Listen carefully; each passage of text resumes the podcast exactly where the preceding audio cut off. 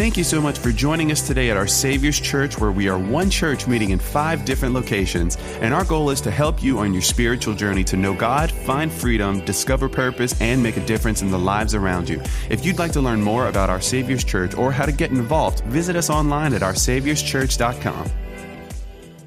I do want to share a, a, a message with you today. Um, and actually, it's not even really preaching. I don't consider myself uh, a preacher. Like those guys that are coming for your spiritual renewal nights, those are, those are real preachers, man. I, I don't really see myself that way. Um, what I love to do more than anything else is take people on a spiritual journey.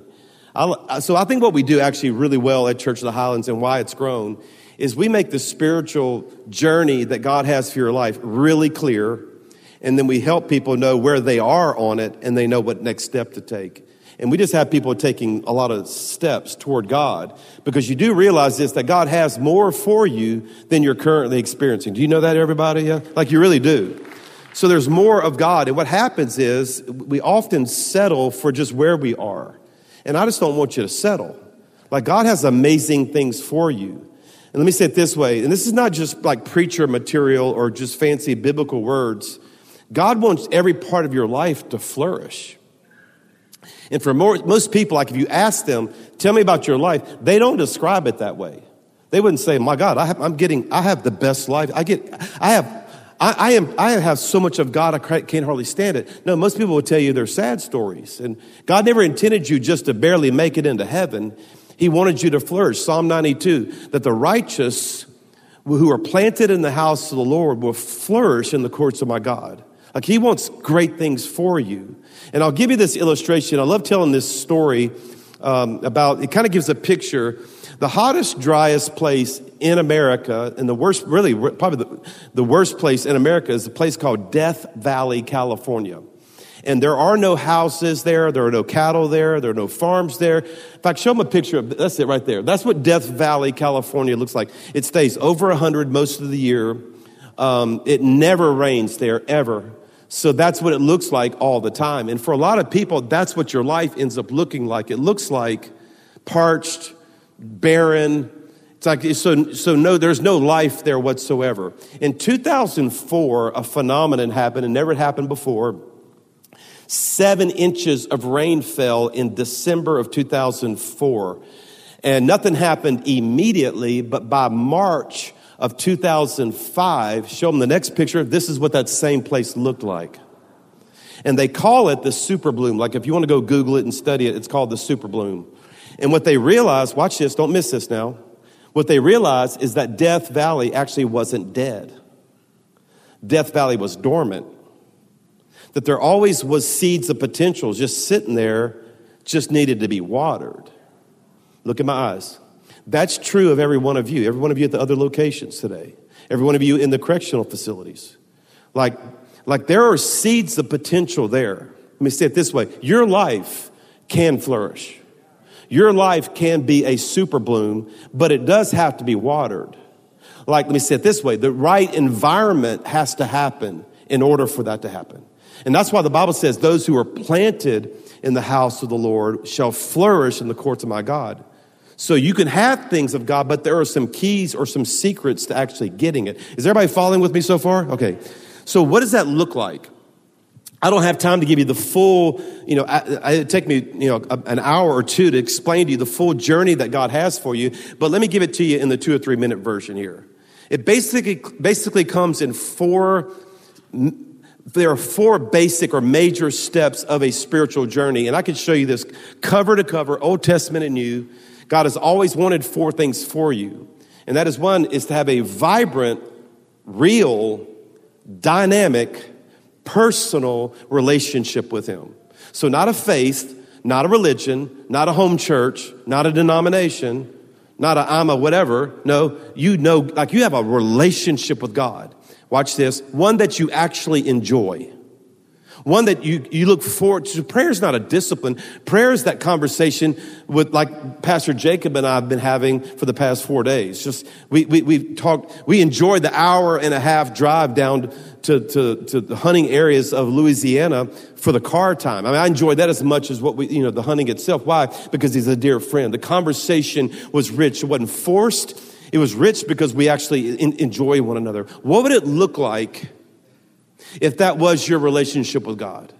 Like you're in prayer and it's time to go to work and you're like, oh man, Lord, I'm so sorry. I'd love to stay. I, I was barely, I barely shared with you what I wanted to say, but I'll talk to you tomorrow morning or I'll talk to you later. What would, it, what would that look like? I'll tell you what it looked like. You'd bloom. Like your life would bloom. You would enjoy it. And most people don't even understand that that's even available. My joy, the greatest joy in my life is not to give you a sermon that impresses you. No, I'd, I'd, rather take you on a journey and water the seeds that you didn't even know were there so that your life could bloom like that. And it begins with a vibrant, real, dynamic, personal, intimate relationship with a re- very real God.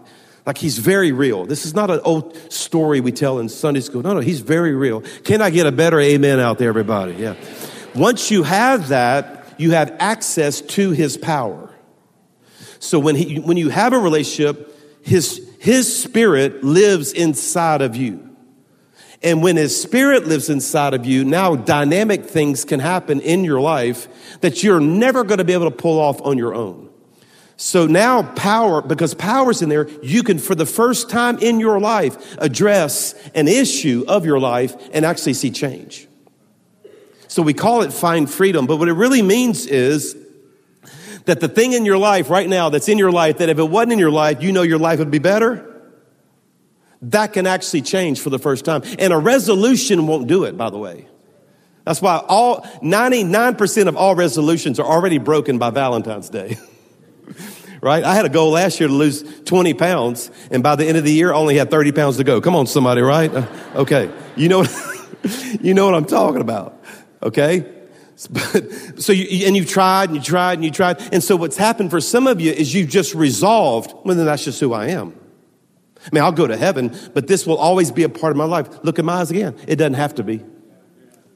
It doesn't have to be.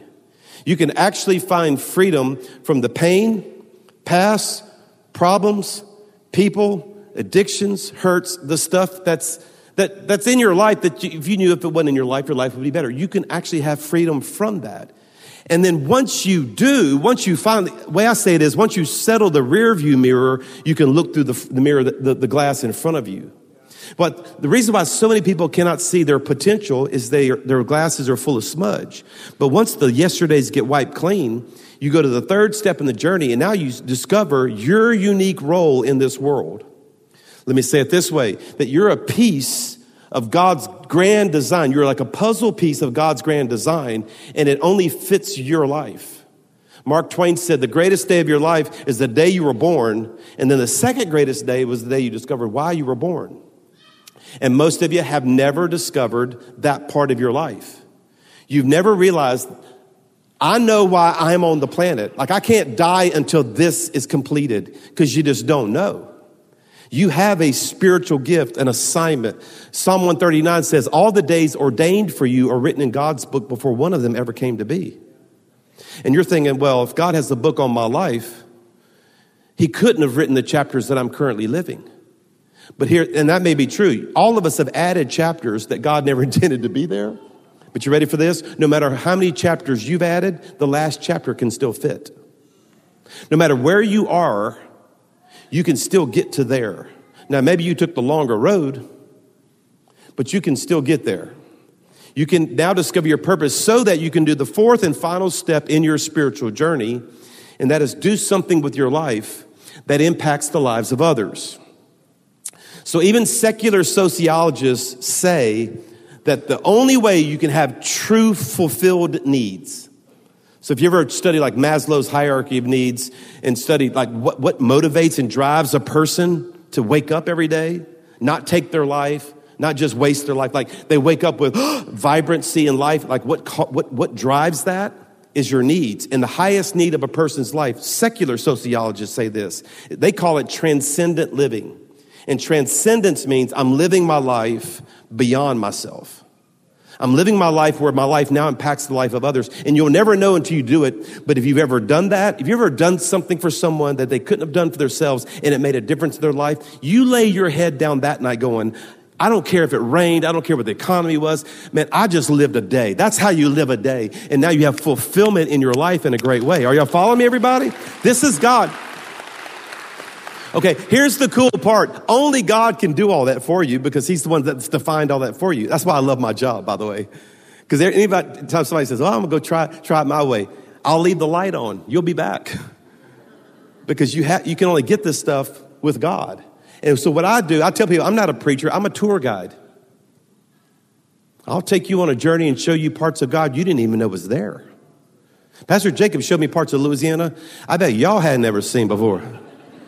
And it's cool. There's some places like, my God in heaven.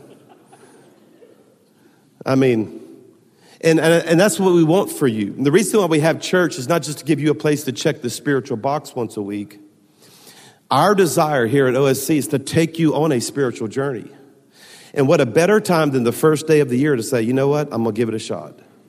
Now, there is a secret to it all, okay? And there's, there's a secret to it all, and I'm going to show it to you. But let me make this one broad statement. If you're taking notes or if you want to jot this down, I want, I want you to just remember this. This will be the best year of my life if it's the best year of my life spiritually. And the reason is, I don't want you, don't forget this now. The reason is, is you're not a natural being. You're not having a, you're not a physical being having these temporary spiritual experiences. You're a spiritual being having a temporary earth experience. So, like what you're living in and what we see right now, that just comes and goes about every 70 or 80 years or so. But the part of you that lives forever is your spirit man. You are a spirit being. And that's the part that lives forever. So, only when you feed and define the spiritual can you ever give life to the natural. And again, that's why I love my job, because you can't find it anywhere else. And I, so it's so much fun to, because they look everywhere. And for many of you, you've looked a lot of places. So I'd love to take the whole service and just, I need another hour or so to take you on the spiritual journey. But let me give you one, one nugget that'll help you do it if you dare. So I'm trying, I'm throwing a little carrot in front of you saying, let's go. And let me say it this way, and I'm not trying to be sassy, okay? What do you have to lose? What would you have, what do you have to lose to have a, have a year like, I'm just going to do it? Well, I, I actually do this at Highlands about twice a year, usually Christmas and Easter because we have so many guests. Like, and we do, our church is large, but we have a lot of people 40, 50,000 visitors come to our Christmas services and, and to Easter as well. And I'll say to them, give me a year. What do you have to lose to give me one year and go all in? Like, do it all. Like, the, every time the door's open, like, run the play for one year and just see. And I tell them, if your life isn't markedly different, if it's not remarkably different, I'll change churches with you. I'll go find something else with you. I'll admit in front of everybody this stuff doesn't work.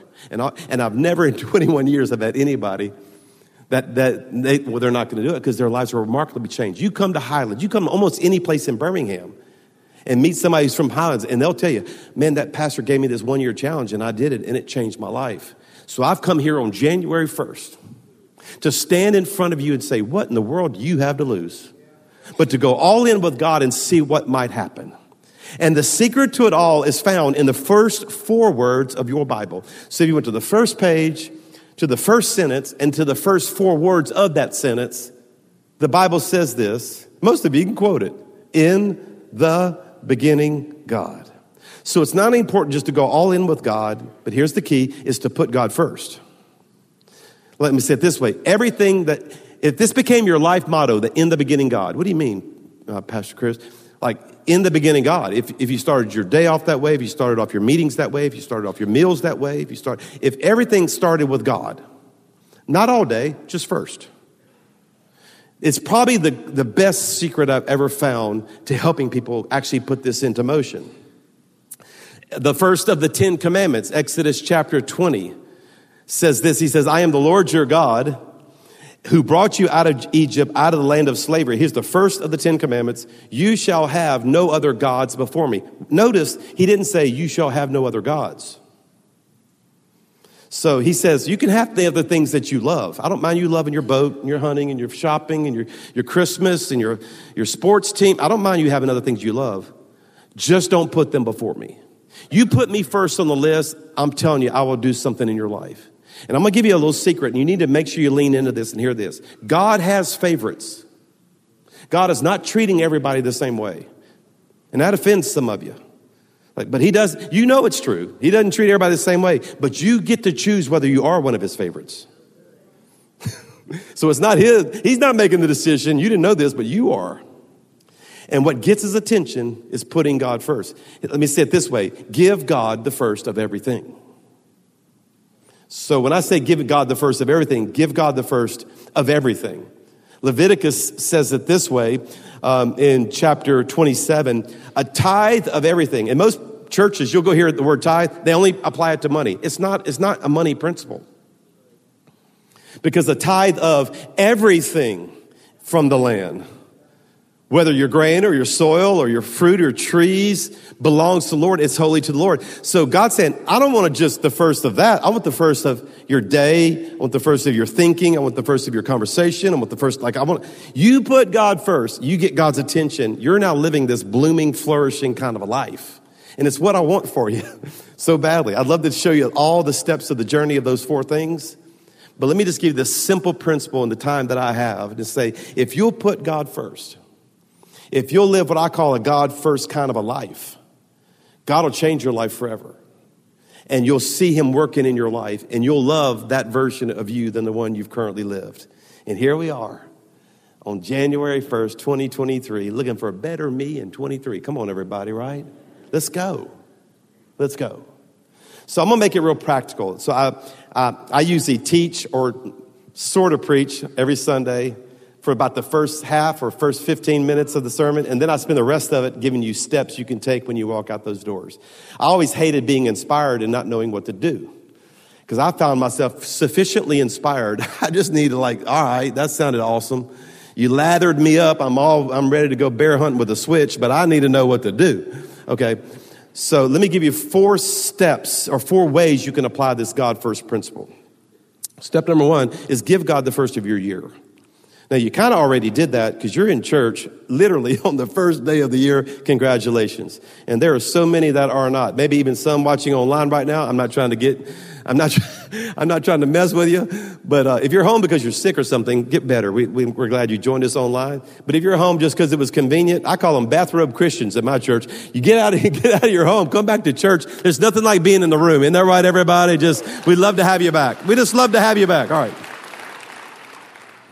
But we're going to give God the first of our year in a great way here at OSC, and we do it at Church of the Highlands as well. And that is we start the year. Here, it's with prayer and fasting, and then it's with this spiritual renewal weeks. And I'm just asking, your pastor didn't ask me to say this. I'm just, this is what I would say to my own congregation go to it, like participate in it.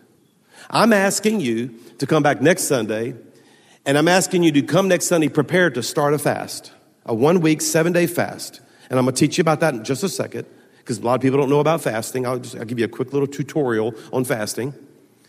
But I fast something for seven days, then come back the following Sunday and be a part of your special guest worshiper and, and, and speaker and then the spiritual and like do it all and watch just watch what happens i'm just again i'm daring you to just start a year and say god before i went on any trips before i did anything that you know was for me i put you first in this year i tithed my year by participating in the prayer and fasting, by attending to all the spiritual renewal nights. And I'm just saying, watch what happens.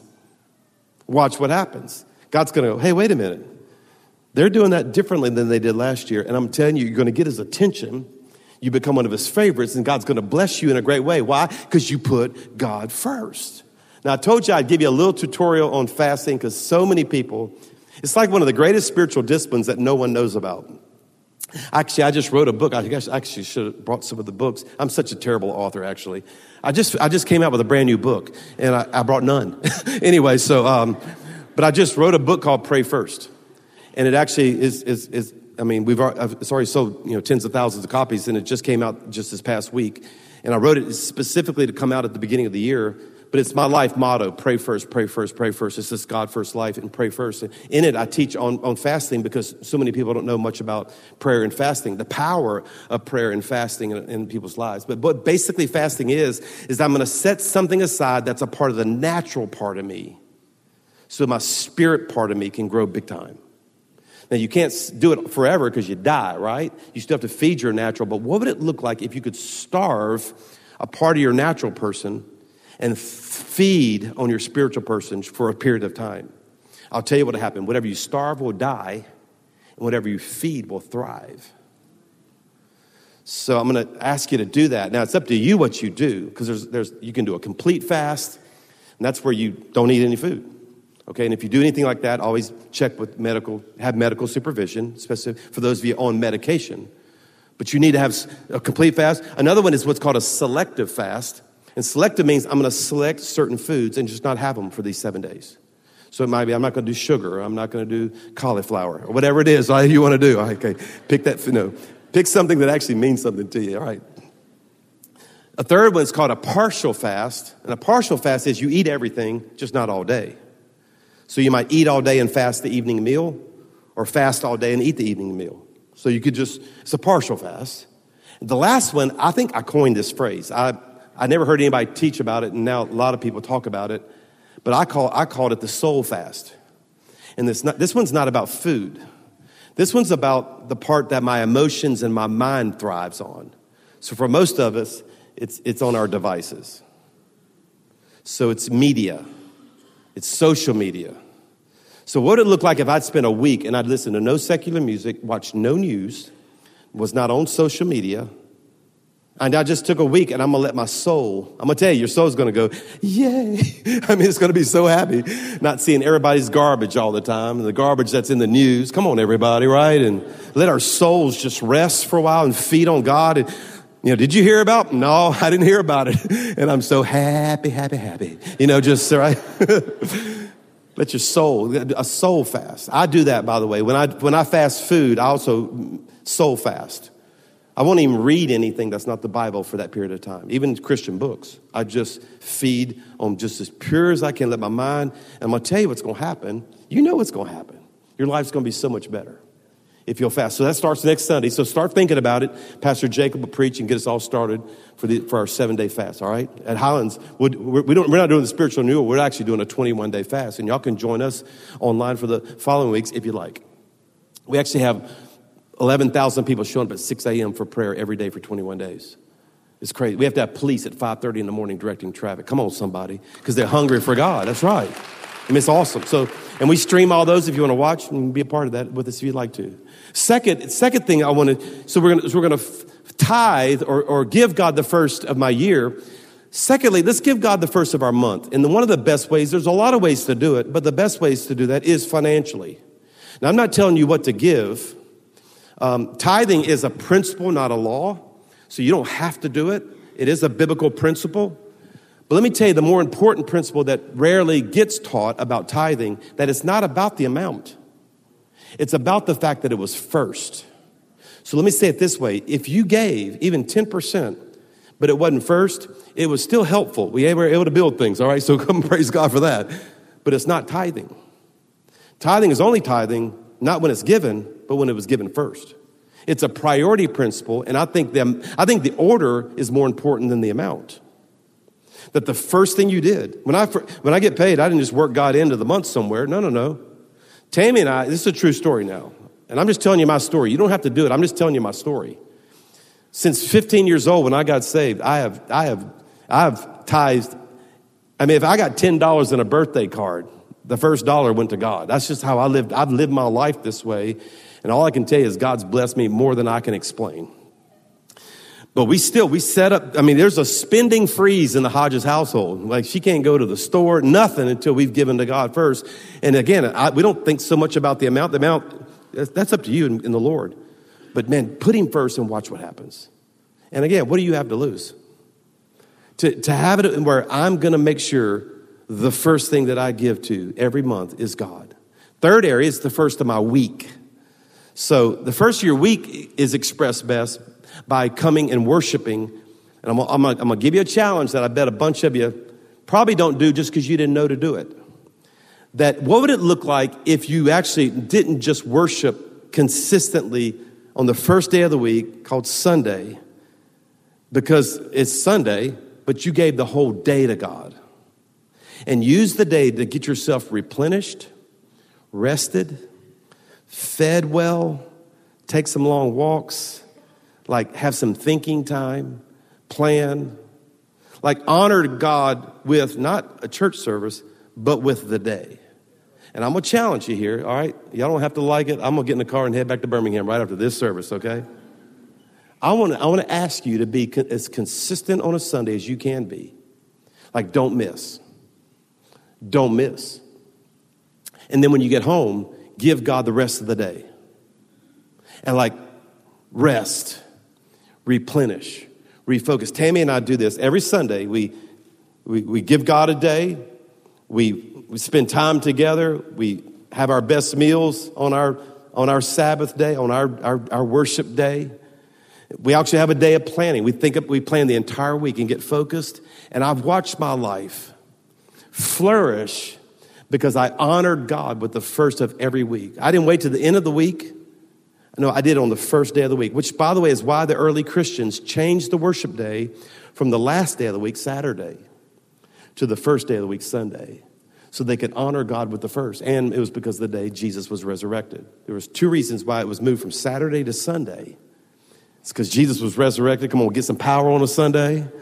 But also, I'm, gonna, I'm not going to end my week in rest. I'm going to start my week rested and then live the week. Isn't that a different mindset? Lastly, I'm going to give God the first part of my day. My day. So, what would it look like if God, you gave God the first part of every day? Now, I think this is where preachers can be a little bit unrealistic to the people in the congregation. Because we get out there, oh, you going to spend, you know, hours with the Lord, you know, re- read half the Bible and pray for every country on earth. Now, like, uh, and like, I can't do that. In fact, when I first got saved, when I first got saved, there was this preacher who came to Bethany in Baton Rouge, and he was famous for his teaching on, on the fra- phrase that Jesus made in the Garden of Gethsemane that said, Could you not tarry with me one hour? and so his whole message was, You haven't spent time with God unless you spent time with God for an hour. Well, y'all, I didn't have an hour's worth of material. Come on, y'all with me, everybody? I, I had about I had about a five minute prayer life. If you ask me to do an hour, you're just gonna hear it, you know, twelve times every five minutes. Like I don't know what else to say. And now, since then, I've been able to develop my prayer life. I want to make it very simple for you. I don't. What I'm trying to say is, I think it would be awesome if you could spend an hour with God every day, but it's probably not realistic for most of us. But I bet you could do what I call the first 15. So no matter, even if you have a six o'clock, you have to leave the house. What if you got a just 15 minutes earlier and give God the first 15? I want you to try this. On this one, it won't take you a year to see the power of it. Within a, at least a month, maybe a week, when you start creating this discipline of, I don't care what my day looks like, God gets the first 15. Now, you can't give the first to your coffee. I, am okay with that, everybody. Like, that's what I do. I always, I got to get some of that heavenly bean juice. Come on, somebody, right? But then I spend, I spend the first part of every day. So the first words out of my mouth aren't even good morning, Tammy. They're good morning, God. I, if you give God the first of your day, that first 15, and you say, what do I do? Let me give you, I'll give you three five minute things to do. Give the first five minutes to end the Word of God. So read the Word. If you don't know where to read, I encourage you to read a Psalm or read the Gospel of John. Start in one of those two places. I read the one year Bible. So the one year Bible is a daily Bible reading that if you do it every day, you've read the whole Bible. By the way, I miss days. And when I miss them, I just miss them. I just do the next day. Because it'll be there next year. Come on, somebody. It's not going anywhere. Okay. And so you just read the word, read the word, get a little bit of the word inside of you. You're going to see your spirit man come alive. I promise you. If you just trust me, I want you to try this. Second five minutes in worship. Now that's basically one worship song. Okay? So turn on your favorite worship song, stand up on your feet. Even if you're not a hand lifter, be one right there, nobody's looking. And just slip those hands up and say, Jesus, you gave me another day and I worship you. I cannot believe how you've blessed my life. I honor you, praise you, worship, and then sing that song in your best way with nobody else listening but God, to God. And then give him the third five minutes in prayer. Then sit down and say, God, here's what's on my heart. And I'm gonna, I'm gonna pray to you. Word, word worship, prayer. I promise you, you do this, you know I'm telling you the truth. If you did this every day, I'm not even asking for a lot. If you do that the first part of every day, your life will look like that super bloom. Your option is the desert floor. And I'm just telling you why, because you're a spiritual being. Am I making sense to anybody out there? All right. Here's the last statement I'm making. I'll tell you a story and we'll go. And that is that when you give God the first, He now blesses the rest. So if you give him the first of your day, he blesses the rest of your day. You give him the first of your, of your income, he'll bless the rest of your income. You give him the first of your year, he will bless the rest of the year. Now, we've discovered that at Church of the Highlands. The reason why we even started our church in February of 2001 and not January of 2001, because the launch team that I built, 34 people I, I convinced to help me start a church, we fasted and prayed that first month. And the rest is history. Let me say it this way we're not as good as we look. I'm not this good. We have put God, I tell you what we have done, we put God first though. And this church does that. And this pastor is trying to lead you to that. Now, I grew up in church. I grew up in a Baptist church. I was, one, I was of the, the, the 10% in Baton Rouge that's not Catholic. We were Baptists. And my dad played organ on this side, right over this keyboard is. Mom sang in the choir, and my grandmother was on the seventh row on this side. I sat with my grandmother, so, and I sat there because my dad wanted to make sure we were behaving. It was on his side of the, of the room, all right? And when I was seven years old, I'd heard so many hell sermons by our pastor that I was convinced I was going to burn up like crazy. So I got out of my, seven years old, I got out to everybody's amazement as my pastor was standing in front of the communion table, choir singing Just As I Am. And I just went up there and said, I, I mean, I'm seven, but I ain't stupid. I don't want to go to hell. and so he prayed with me, sat me on the front row, and I filled out a clipboard. That's what the Baptists do, because they, you know, you're going to become a member of the church. But they have to vote you in because it's congregational rule. So after I signed the clipboard, they brought me up to the front, and they actually vote you in the church right there. And I'm happy to report it was unanimous. Come on, everybody. All right, so I got in, got baptized that night, and nothing in my life changed. So I met my church, but I didn't, I didn't meet God. And that's very typical of people in South Louisiana honestly, the whole world. They've met church, but they haven't met God. So nothing in my life changed. And you ready for this? I'm 59. I'll, this year, I'll turn 60, 60 years old in 40 years of ministry this year. I'm, I'm having my 60, 40 year. Praise God for that. Yeah. So, but I've never missed a Sunday in church in my entire life, like ever. And my, my life didn't change. Fast forward, I'm 15 years old, and I'm about as miserable as a 15 year old can possibly be. I'm, I'm living the darkest life a 15 year old can live. It's the only time in my life I thought about taking my life.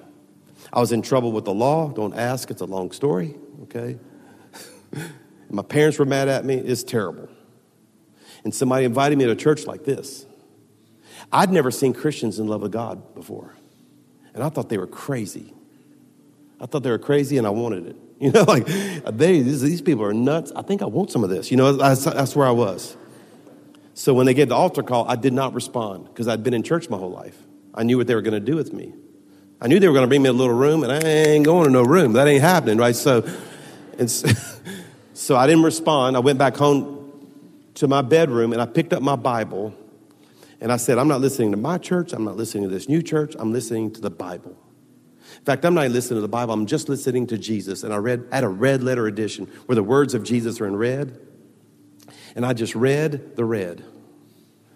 If you do that, you can only get three pages in, and this is what you hear Jesus say Not everyone who says to me, Lord, will go to heaven.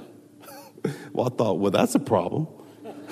Because that was my plan. they told me to say, Lord, I'm in the club. And Jesus comes along and says, No, nah, you're not. in fact, he says, Many on judgment day will say, We prophesied in your name, casted out devils in your name and did miracles in your name and still go to hell? I thought, well, my goodness, how do you get in? And he says, I will tell them plainly, away from me, you're an evildoer, because I never knew you. And it was the first time in my life that I realized he's not looking for my church attendance. He doesn't want Sundays, he wants Monday, Tuesday, Wednesday, Thursday, Thursday night, Friday morning, Friday's lunch. Like he wanted every part of me. And I dropped to my knees and gave my life to Jesus. The Christmas of 1978, I'm 44 years old spiritually, changed my life. And it's what I want for you. You'll never get the best of God until you give your all to God. And by the way, I'll close with this, and he went first. So he gave you his best, his son, and I ain't willing to do that. Like, I love you, but you're not, I'm not going to kill my son so I can know you. And God did.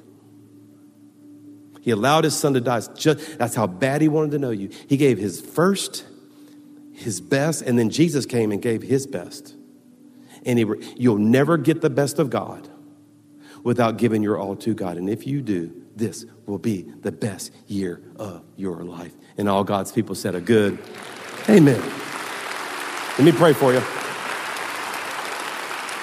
So, Father, I pray for this amazing church, but God, I'm asking for every person in this room, Lord, let them have the courage and the boldness to say, I'm going to do something different this year. I'm going to go all in with God. I'm going all in. And I'm going to put first God in every, put God first in every part of my life. And for that, God, we'll expect you to bless us in a ways we never dreamed. And I speak that blessing over this amazing church in Jesus' name. And everybody said a good amen. I love you, everybody. God bless you.